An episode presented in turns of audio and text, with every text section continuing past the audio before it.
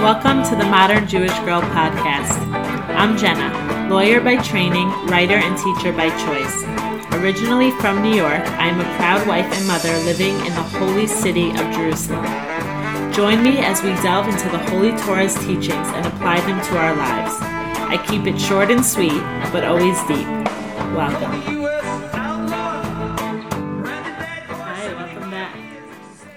This week's episode is a fun one.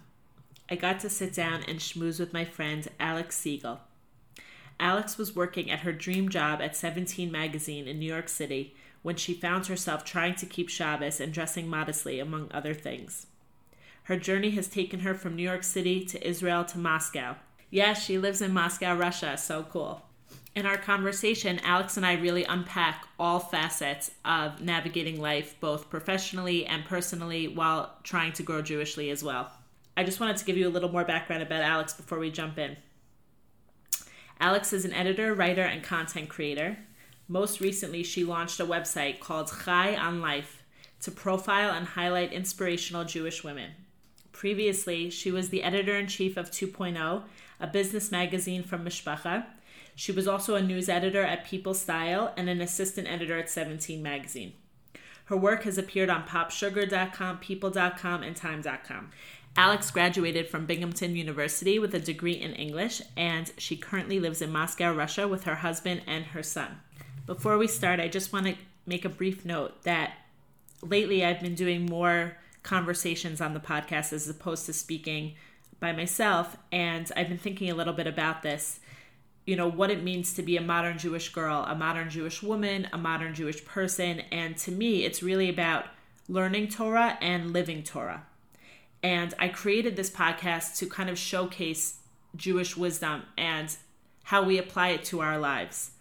So I think about the solo episodes that I do more as focusing on the wisdom aspect, the learning Torah aspect. Obviously, I speak a little bit about how I implement these things in my life. Whereas the conversations are more about the process and the struggle and the triumphs of living Torah with some wisdom, of course, sprinkled in throughout these conversations that are based in Jewish sources. So, with that, I hope you're enjoying and you enjoy the variety of the conversations and solo episodes. I would love to hear from you. I'd love to hear feedback as I continue to develop the podcast. Okay, without further ado, let's jump in. Okay, Alex, thank you so much for being here with me. I'm really, really excited to talk to you, and I've wanted to have this conversation for a long time. Thank you for having me. I'm so excited to be on your podcast. Thanks.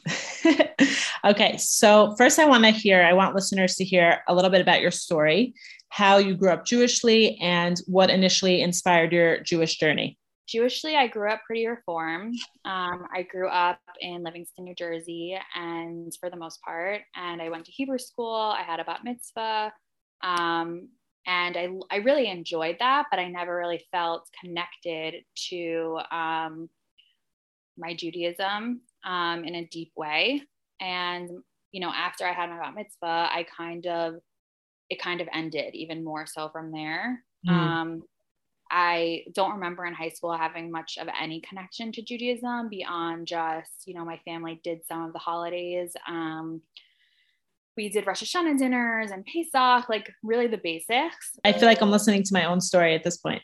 yeah, totally. Yeah. yeah. So it was really not so much there. And that was just what I knew. Um, it's funny because actually, where I grew up, there are observant Jews um, in the community. I remember just driving around on Saturdays and I would see them walking, and I just felt really, I was like, okay, like, yeah, like it was very removed from that.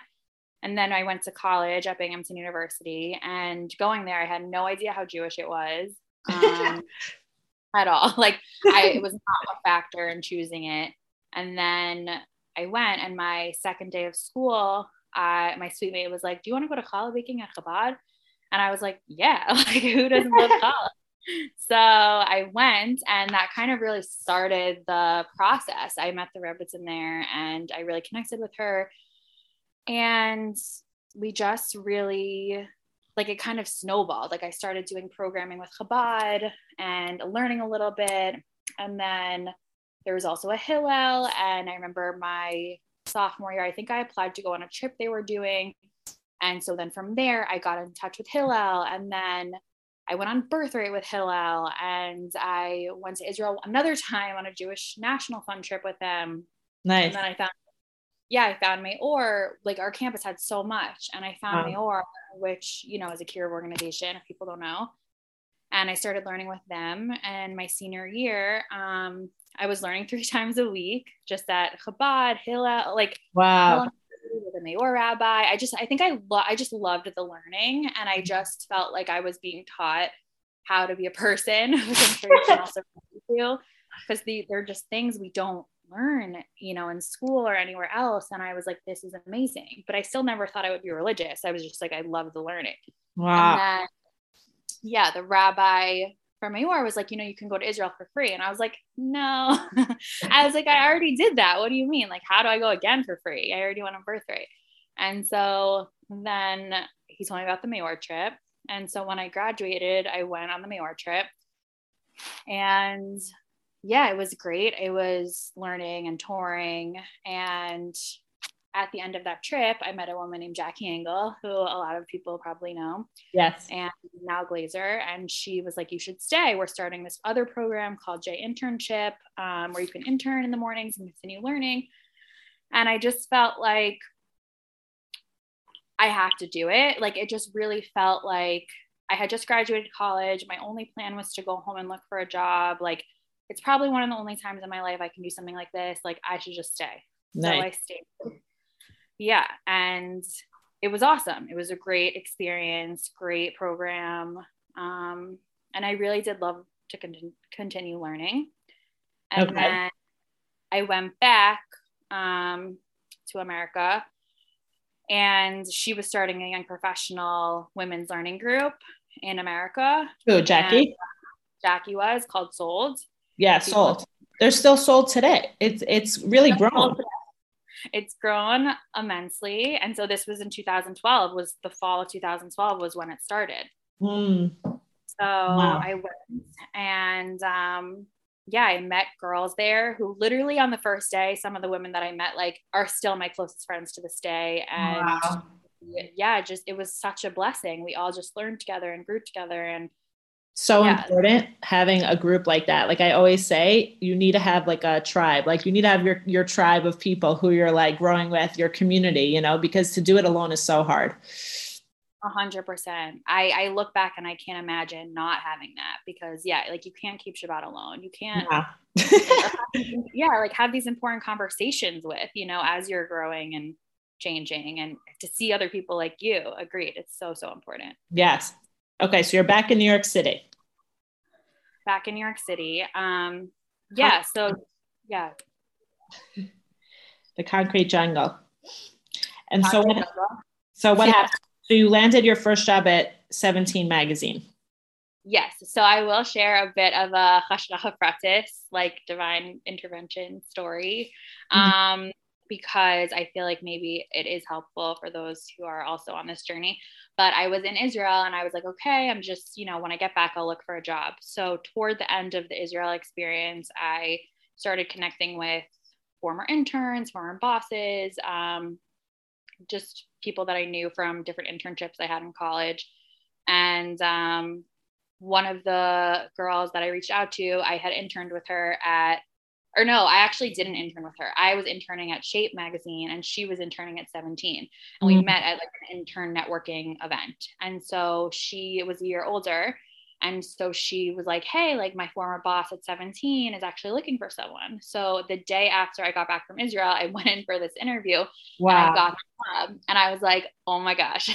and it was a dream job. And yeah, I was like, it was really also rewarding to see that you know, pushing off that search for a little bit, like not only was it totally fine, but I got an amazing job right when I got back. And I know that doesn't always happen, but just, you know, as reassurance for people that, you know, it doesn't mean you're throwing anything away. Like things right. can be there for you in the perfect time when you get back. So a hundred percent. That it actually also happened like that with with me and um and my husband too, where like he you know, right after law school, he didn't get a job right away. He went to yeshiva for two years, which is a long time.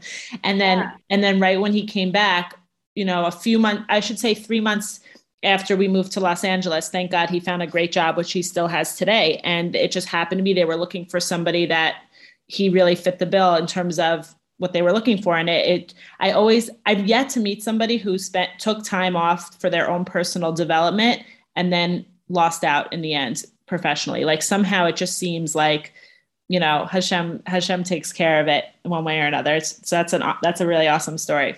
Okay. So what was it like working in the magazine industry while you were exploring Judaism and still growing? Cause you were kind of, you were kind of like figuring it out still for yourself, it sounds like. Yeah, for sure. It was definitely very much two paths growing at the same time. I was really passionate and excited about my career and worked really hard at it. And then I was learning at the same time. And I was learning like with Sold and then eventually with other things once a week. Um, and it did feel like a little bit of a double life in the beginning because they felt really different. Um, and I had like totally different groups of people that I was with for both things. Mm. Um, but it was fine. You know, I was doing both things and I didn't know what would come of the Jewish side of it yet necessarily. I really enjoyed doing, we started doing Shabbat dinners with the girls or at different places.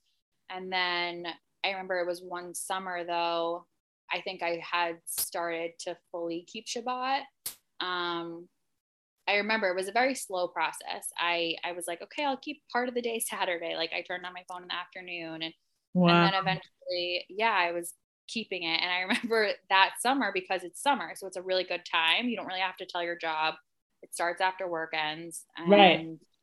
it was great. And then when I got back though, because I had that time where I didn't have to tell work and I realized, oh, I'm kind of like doing Shabbat consistently now. Like, I guess I keep Shabbat. um, yeah, I, was like, oh my gosh, I have to tell my boss. And I was so, so nervous because especially it wasn't like I was starting a new job and telling her like she had known me. I was like, she's gonna right. think I'm so weird all of a sudden. Now I'm just doing this thing.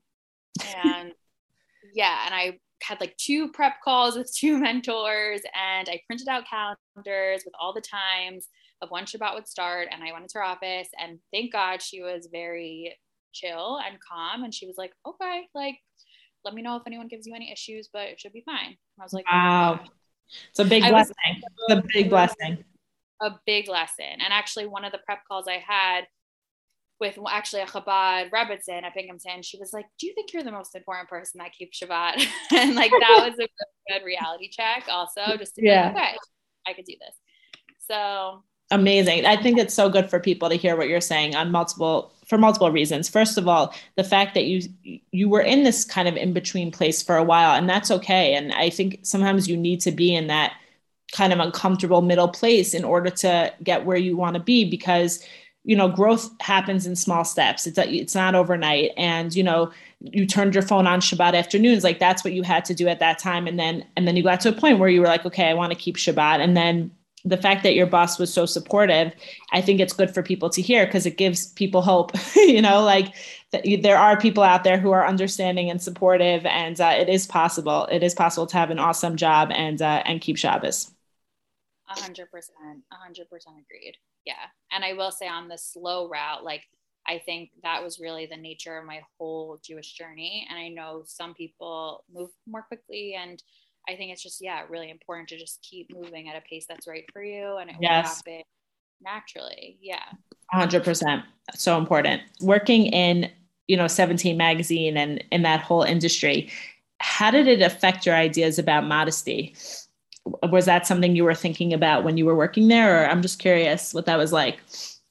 Yeah so it was it was interesting because especially in the beginning i didn't really think about that. And i remember i had i would go to families for shabbat and i remember specifically one of the families the dad he was like basically being like you shouldn't work there.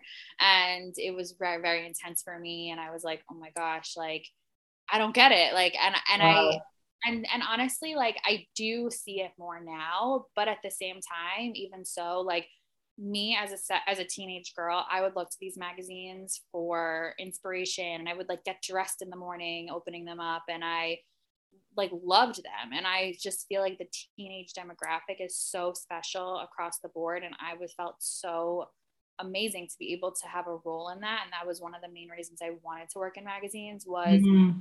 the fact that these whether it's a teen magazine or a women's magazine, like you are a brand and you are there to, I felt like I was really there to help empower them and help them and inspire them and give them information. And so I was like, and I still stand by this really. Like I, I feel like it was better for me to be there because maybe I could have made a positive influence in some way. Right. That's amazing. Yeah. Thank you. Yeah, it didn't come up so much, but I do think there were certain moments where I was like, what about this or what about that? And it was it was a good opportunity to bring that voice and those values in. That's so cool. Yeah.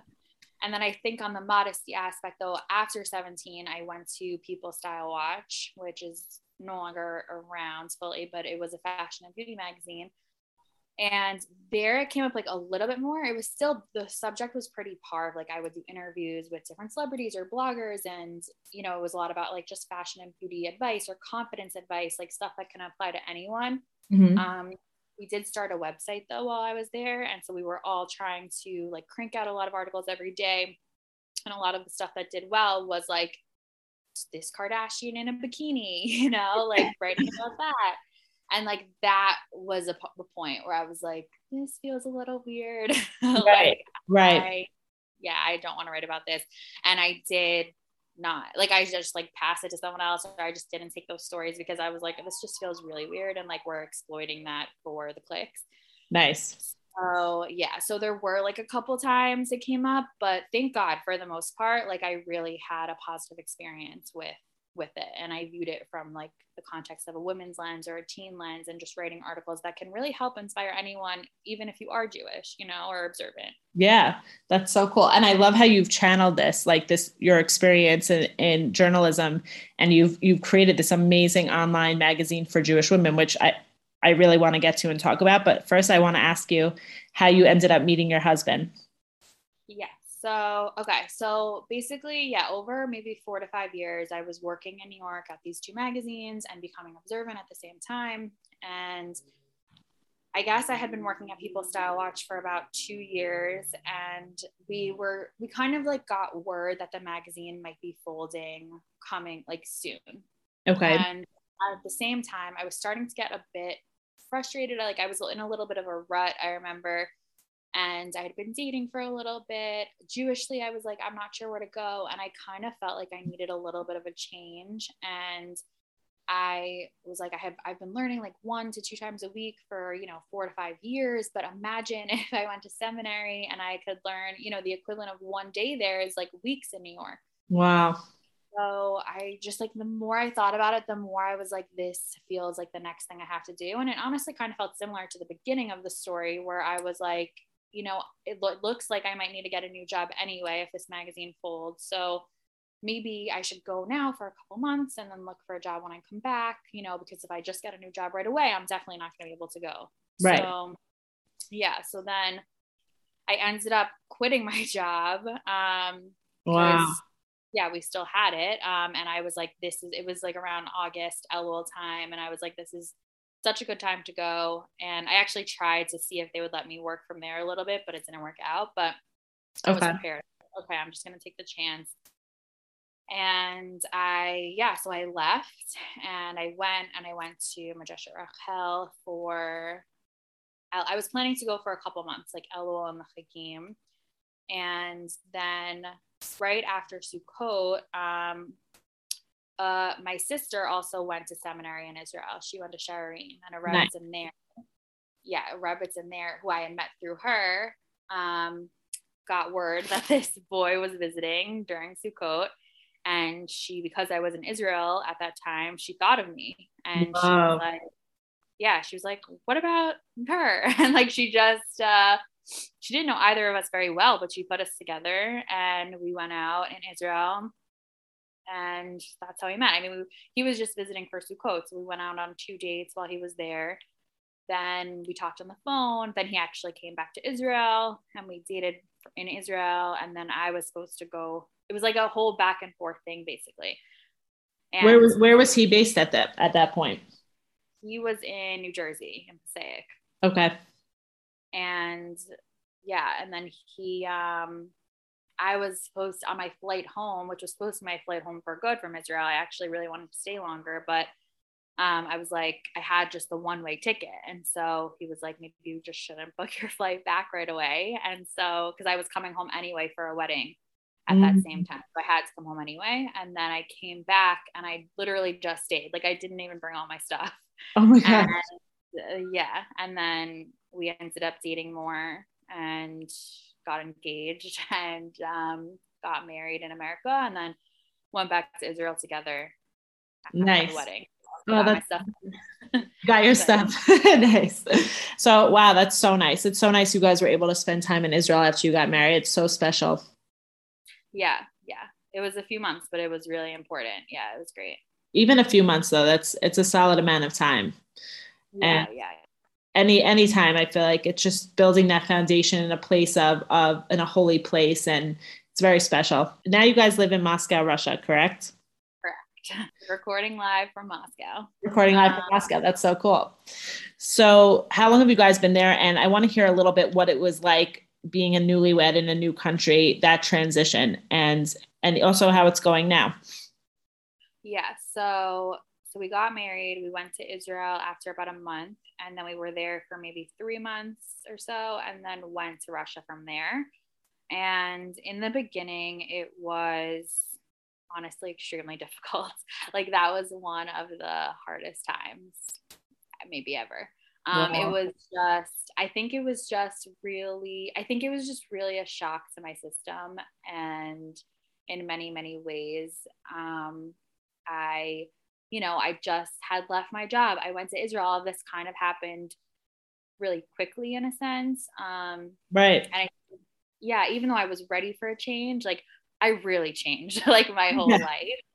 Yeah. Um, and I was going from being like an independent working woman in the city with my own apartment uh, to a married woman in Russia, you know, like, um, like not knowing anything or anyone or the language or how to get around. Like, I think that was just really hard, especially the first week. I remember I was just really struggling. And I was like, I don't even know how to go somewhere if I want. Like, I don't even know how to order a taxi to get me somewhere or like how what to use wow. or what anything like it was just so i was so so so dependent on him and oh my gosh um, yeah and at the same time you know obviously in the religious world you don't date for years beforehand so i was also adjusting to marriage in general Mm-hmm. Um, and so it was just like a lot. Um, at the same time, you know, I do think Hashem, you know, puts us in the situations where we need to grow. And ironically, like being here has helped me now, thank God, build my marriage. And we've been able to create a really strong relationship. And probably because we were far away from right. the world. Right.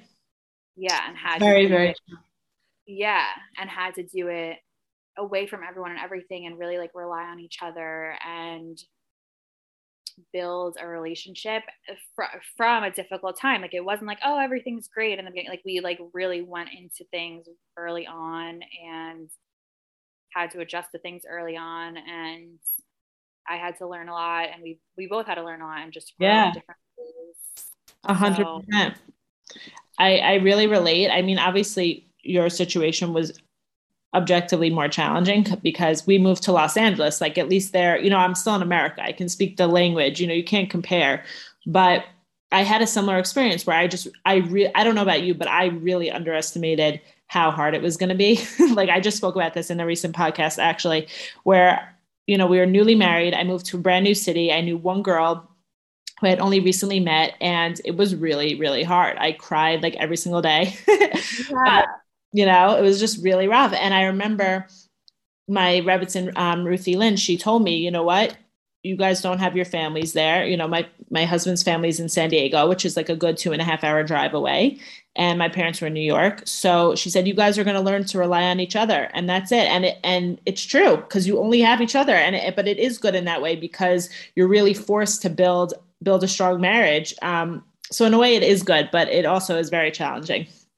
Right, right. It's kind of like you're in a crash course early on. Right. Yeah. Maybe that, you know, I'm sure that also happens, of course, with couples not in those situations. I mean, you just are forced earlier on to, yeah, like you said, rely on each other and you know, get into like the nitty gritty details of life like much earlier. And yes, yeah, I think thank God, you know, when it help, works out, that's like the best gift because now, you know, wherever you go, hopefully you have those skills and you have that bond. Yes, for sure.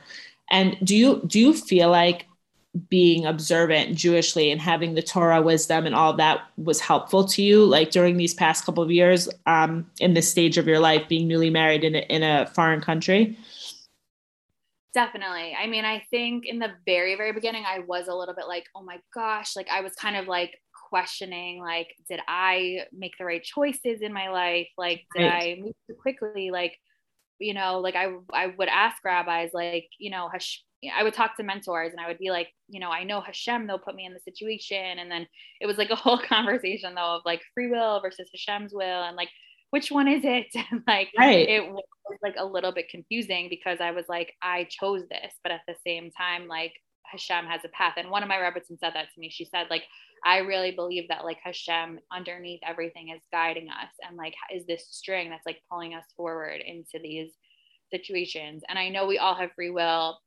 And it's true, we do, like we make our own choices, but I really believe that. Like I, yes. I look back, like I'm sure you do too. Like going on dates with certain people, like sometimes you just can't explain why it works out or doesn't work out or why you like this one person and not this other person, you know? Right. Like, right. I like that's Hashem, like leading you to that person or leading you on, like, on a certain, like me, when he told me I might have to live in Russia, you know, like I was like, what? Like I was like, no, like, if, and, it, and he told me that like after we went on a few dates, I think if they had told me that before we started dating, I would have said no for sure. Wow. Like, so it's just like things I just feel like happen the way they are supposed to happen. And yes. um, I do think in, you know, as it progressed in the, in the harder moments, because even as it, it got better, like even now, like it is better and I've adjusted and I can manage it and I, I could talk all about like how much this experience has changed me and enhanced my life and just made me a better person. But it's still difficult, you know, living far away from family and friends and 100%. Yeah, like the life that you know. But I do really believe deep down, I'm like, okay, well, Hashem wants me to be here right now. And like, I need to focus on that. And I know it's for a greater reason.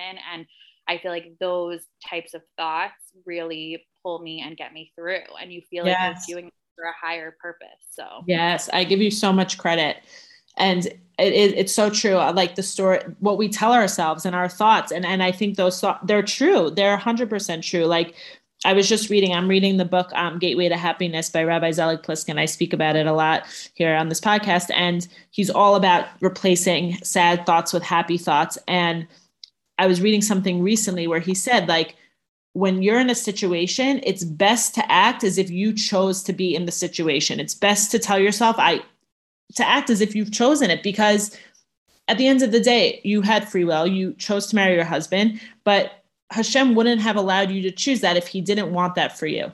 So for sure, you have free will. Hashem's guiding you, and this is where you're meant to be now. But feeling like, okay, I chose this, and this is where I'm meant to be, and this is what's best for me right now, even if emotionally it doesn't always feel good.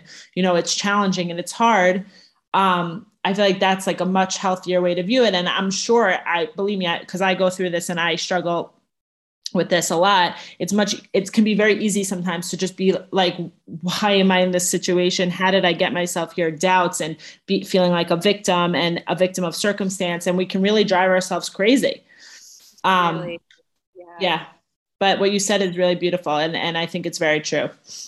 No, that's so beautiful. I really, really I really like that. And I think that's an important reminder. And I think to build on that, like to, you know, I just heard something like the best um, way to handle any sort of like doubt or insecurity is like to take one step of action. Mm-hmm. And maybe it's also like bringing it into like we have, we can make another choice now. Like, you know, it was really, I was like, it might be hard. Like, some, it's hard for me to reach out to people here, or I don't know if we're going to connect, but then I reached out to a woman and was like, "Do you want to meet up?" You know, or like just doing like making the choice to do one thing to help you in your situation also can help, even if it's yes, a hundred percent, a hundred percent. So I guess I want to shift gears into your magazine, Chai on Life, which I love, absolutely love that name. So can you tell us a little bit about the magazine, Chai on Life, how it started, what's the void that you're trying to fill, and yeah, just just give us a little a little background. Yeah.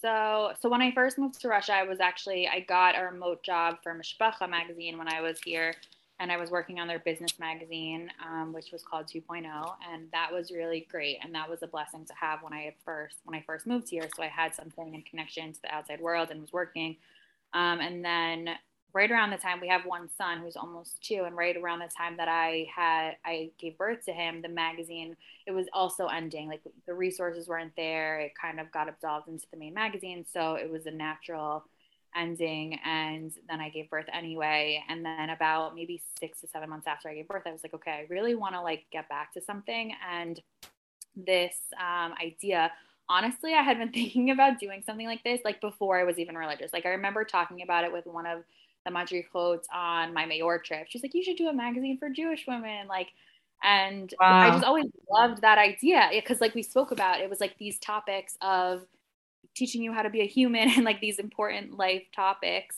Um, and I feel like I really, really loved the magazine world and what it stood for in the sense of like being something that comes every month that's either for like female empowerment or teen empowerment that just gives you like hope and inspiration. And I know people have thoughts on the secular magazine industry, but like I think it really is that for a lot of people. Like it really is like inspiration and it makes you feel like you can do anything. And yeah, I felt like it would be really cool to have that in the Jewish world. And um, I had always just been thinking about it. So I guess to the point of what we were talking about before too, of like just taking one step in that direction, I was like, and also because it was partially that and partially like okay i'm still here in russia and i still want something to do and maybe i need to create that for myself you know? Mm-hmm.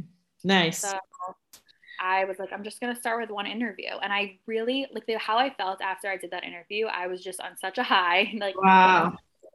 and i really like loved it. And i was like this is a big reason i have to do this but also because i'm really passionate about inspiring other women and helping where i can and I feel like there's every woman, you know, has an amazing story to tell and has something yes. to share.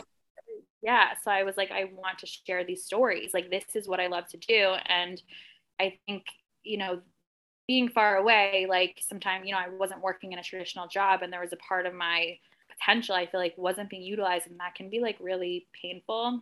Yes. Yeah. And so I, I was like, I just really want to do that and combine all of those things and create something. So that is why I started it. And I think the void is like, you know, we do have magazines and there are magazines in the Jewish world targeted to women, but I think, you know, I really wanted to to do it in a way that was like a bit like lighter um, and in a way that was empowering and thoughtful, but also that like really showed the women and showed pictures of women.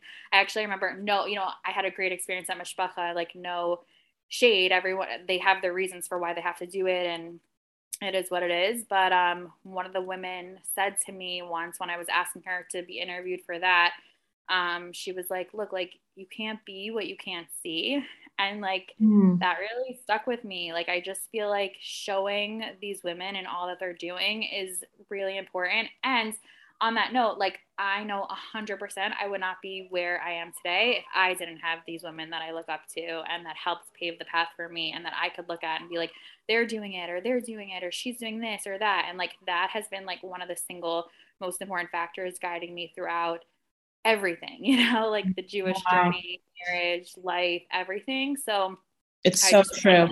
To, yeah, like highlight even more stories of women who are doing that in the hopes that like if someone reads that, one person, they're newly inspired or they learn something new. So yeah. Really it's not like Mishpacha magazine where it's in the house and and there's men there and they don't want to show the pictures, whatever, whatever the reasons are. But the fact that you have an online magazine and and you know okay men don't have to go on it if they don't want to but it's it's so i love that that you're able to show the women. It's very important. And um and show you've showcased so many amazing like amazing amazing women. And and not just that i love how you also have like thoughts about upcoming holidays and getting into the time of the Jewish calendar that we're in and, and practical things that you do to kind of feel connected. Like it's very real. And um, I just really enjoy reading about how you connect and you write beautifully. And I just also love the aesthetic of the magazine too. It's it's just it's just so pleasing to the eye and enjoyable to read and inspiring and practical. So it's really it's really awesome and I'm I'm really enjoying watching it grow. Thank you so much. That's really really nice and encouraging to hear. Yeah, for sure. Is there is there a favorite um piece that you've done so far or person that you've interviewed so far? Yes, I mean it's hard to choose like an actual favorite because I feel like there's so many different buckets that articles fall in, but I really I think like some of the most I guess a few of the most you know inspiring for me. One of them was with um Yehudit Refson from Neve Yerushalayim. She like started a whole Go Green initiative at Neve, and some like sustainable life was something that I was thinking about for a long time when I was at Mishpacha and I really wanted to do something on it and I just feel like in the Jewish world, it's like can be a little bit taboo. And I just that's another thing I really like is like you have these women who are totally observant and they're showing you like ways that you don't have to feel guilty, but just like ways we can talk about these important issues, like yes. it, you know. um, wow. Um, yeah, that was like really, really nice to connect with someone and to be like, okay, I don't have to be ashamed to talk about this. Like, here is someone who's doing it, and here are small ways you can do something. Um, I loved that piece. I I really enjoyed that piece. I, I don't know if you know, but my I have a background in environmental studies, and I, oh, yeah. I yeah I was very into sustainability and climate change, and I studied it for many years, and I was planning to work in, in that field professionally. And right now I'm not, but obviously it's something I really care about, and it's really important. I think sustainability is viewed in a, in a different way in the Jewish world, more in terms of just keeping the Jewish people going. I think like that's like the, the sustainability that's like prioritized, which is understandable um, given that everything we've been through. But I think it's so cool that you highlighted this piece of sustainability, the environmental awareness, because it's definitely needed in the community. And to see someone like this, Yehudit Refson, who, you know, her husband's a rabbi, she's totally religious, but she's doing such cool, amazing things on Neve's campus. And I just love the article. It was so cool. Thank you. Exactly. It's exactly that. Like, it's like showing that this was like the key for me, like showing that you don't have to change yourself to fit a certain mold that you think you need to be. It's that you can bring yourself into the Jewish world and, you know, explore that within the context of Judaism. Because I think yes. for a while I felt really pressured. Like, I need to look like this other woman that I, all the women I see in Har Nof, you know, even though like maybe they look similar on the outside, but everyone is so unique and different. And I think yes. sometimes though you, you look on the outside and you think, oh, I have to fit into this one thing. And like, I just really wanted to show that like every woman is unique and different and you bringing your own unique spark or passion, whatever it is to that life, like it's exactly what you're supposed to do. And so 100%. Think, yeah, yeah that was like exactly the goal with that.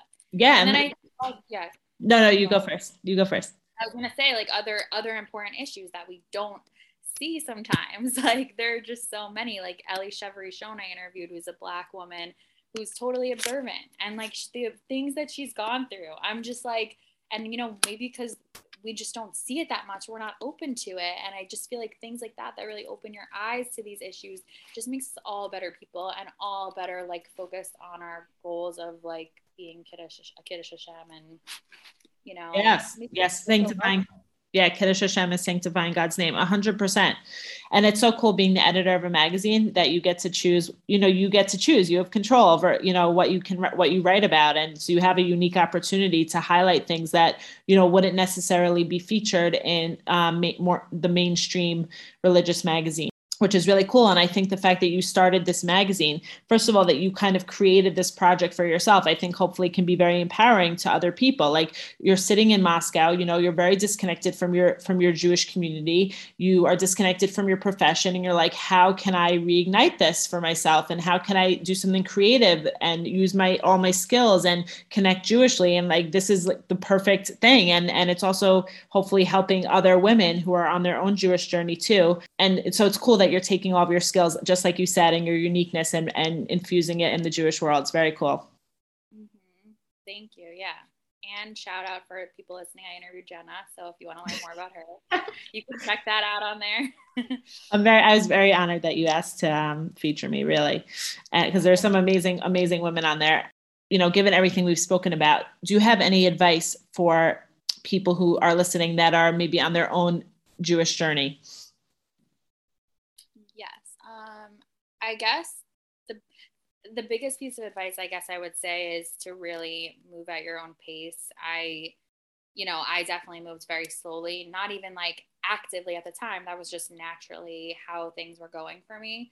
Mm-hmm. And I don't think anything else would have worked. Like, I kept kosher fully at in a certain moment where I just felt like I need to do this. And mm-hmm. I I don't I think it would have felt like too much pressure otherwise. And I think and I have seen in in certain other women who are growing sometimes they feel pressure, even if it's not external pressure, maybe pressure they're putting on themselves to be at a place that they're not. And it can be really hard because you feel like you need to fit in a certain mold or fit in a certain level of religiosity.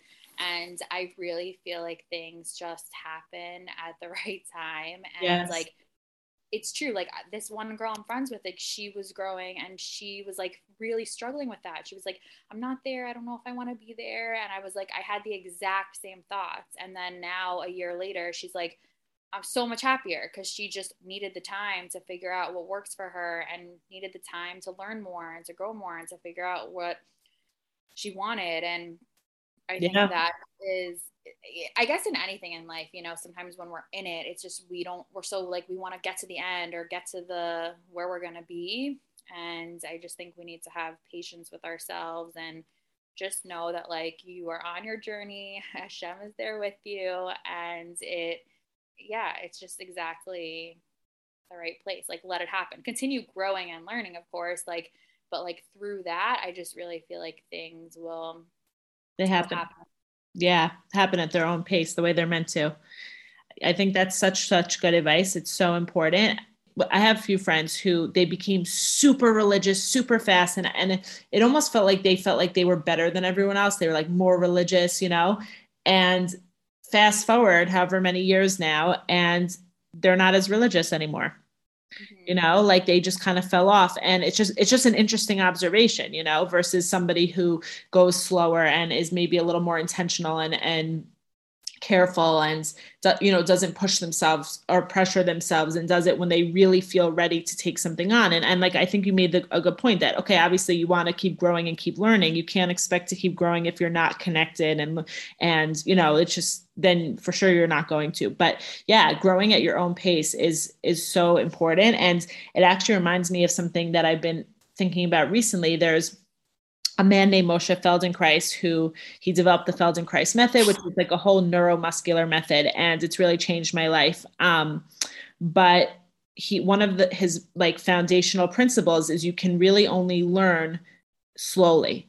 Learning never happens quickly or rushed and I think it's the same with this, you know, when you're, when you're, there's so many mitzvot, the Torah is so vast and so deep. And when you're going on this journey, it, you have to take it slow, you know, otherwise you're just not to um, be able to absorb it in a sustainable way or make it your own in a sustainable way, I should say. 100% agreed. I think that's such a good quote too. And it's something that's so hard to see because sometimes you're doing something and if you do something small in one day, you're like, ugh, like what did I even do? Or like I'm not doing anything. But like I think like growing Jewishly has taught me this and starting this website has taught me this because I just literally reached out to one person. Like I was like, I'm just gonna reach out to one person, do one interview, like and like you see how the little steps add up and yes obviously the same in your Jewish journey. Like okay, you go to one class, then you do this, and like it's over like years, and you just a lot of the times you see the end process, even with like something like cooking, honestly. Yeah. Like, I looked at my Rebbetzin who's been making Shabbat for 20 years, you know? Right.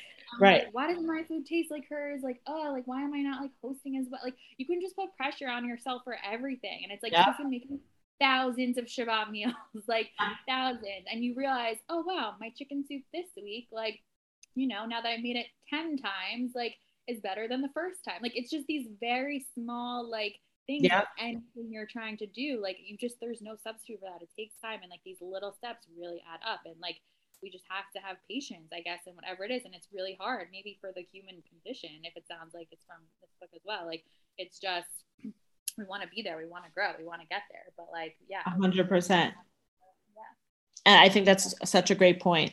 It's it's about the process. It's about the small steps, and and they are cumulative, hundred percent. And I think another thing is that the main idea is like which direction are you going in you know are you going up or are you going down and i think as long as you're going up it doesn't matter how slow you're going you know because you'll get you're you're you're moving you're progressing you're growing you know So yeah, that's such good advice. Alex, thank you. This has been this has been amazing. This has been so nice, and um, I know for a fact that listeners are going to take a lot out of this. There's so much good stuff here. And last, where can people find you online and and your magazine and everything? Yeah, thank you so much for having me. This is so fun. It's so great to speak with you and connect. And yeah, I feel even more rejuvenated after our conversation. Um, me too. yeah, you can find the website. It's Chai on Life, C H A I on Life Mag, M A G dot com. And it's Chai on Life Mag on Instagram. And um, yeah, you can find everything. Amazing. I'm going to link to it below, also below the episode in the notes. Um, okay, awesome. Alex, thank you so much. Thank you. Thank you so much for listening. If you like the podcast, please subscribe, give us a rating, a review, and of course, share with your family and friends. Be blessed.